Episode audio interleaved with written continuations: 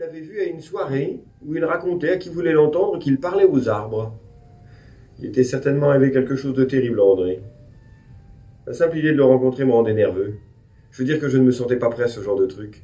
J'avais moi aussi mes problèmes. Je veux dire que je ne me sentais pas capable d'aider André. Est-ce que j'ai l'air d'un médecin? Bonjour, je m'appelle Wallace Shawn et je suis attendu à la table de André Grégory. La table sera prête dans un instant. Vous pouvez prendre un verre au bar si vous le souhaitez. Merci.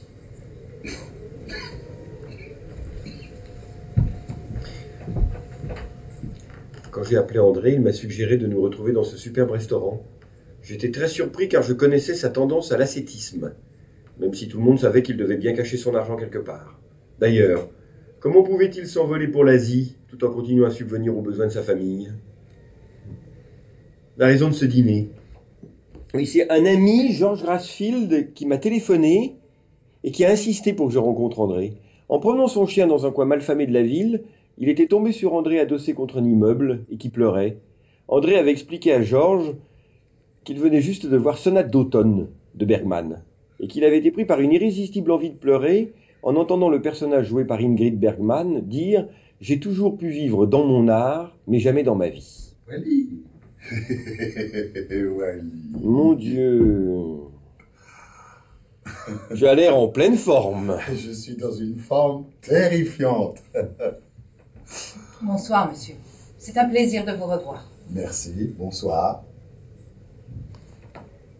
J'étais très nerveux, je savais pas si j'arrivais à supporter un repas tout entier avec lui. Alors on a parlé de choses et d'autres. Il m'a parlé de Jerzy Grotowski, le fameux metteur en scène polonais. C'était un ami et une sorte de gourou pour André. Lui aussi avait fui le théâtre. Grotowski aussi est un personnage des plus étranges. Un jour il était obèse et le lendemain il était mince comme un fil et se laissait pousser la barbe. Votre table est prête, si vous voulez vous asseoir. Oh, Oh merci.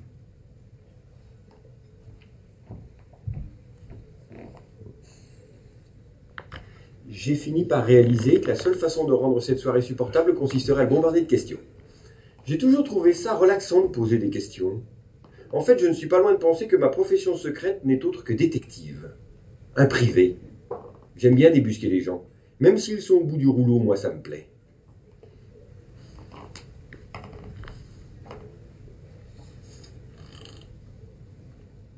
Euh, au fait, il est toujours maigre. Quoi? Grotowski, il est toujours maigre. Oh, absolument. Nous pourrons nous passer de ça, je crois.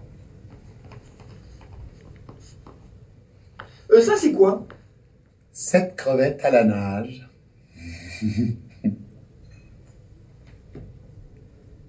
Je vous écoute. Ah oui, les arania calafsi, vous les préparez comment? Farci au raisin avec des amandes blanchies. Je crois que c'est très bon. Non, je crois que je vais prendre des cailles au raisin. Très bon choix. Euh, La même chose pour moi. Et pour commencer, une terrine de poisson. Très bien. Euh, c'est quoi Une sorte de pâté très léger avec du poisson? Il y a des os dedans? Pas d'os, c'est sans risque.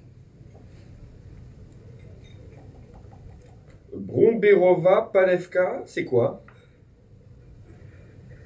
C'est une soupe de pommes de terre. Excellente. Très bien, ça me va. Merci. Merci. Puis nous avons parlé un moment de mon travail, de ce que j'écrivais, de ce que je montais, de ma petite amie Debbie, de sa femme Chiquita, de ses deux enfants, Nicolas et Marina. J'ai tout de même fini par lui demander ce qu'il avait fait ces dernières années. Au début, il semblait un peu hésitant, mais je n'ai pas lâché prise. Et il a fini par répondre. C'était il y a plus de cinq ans.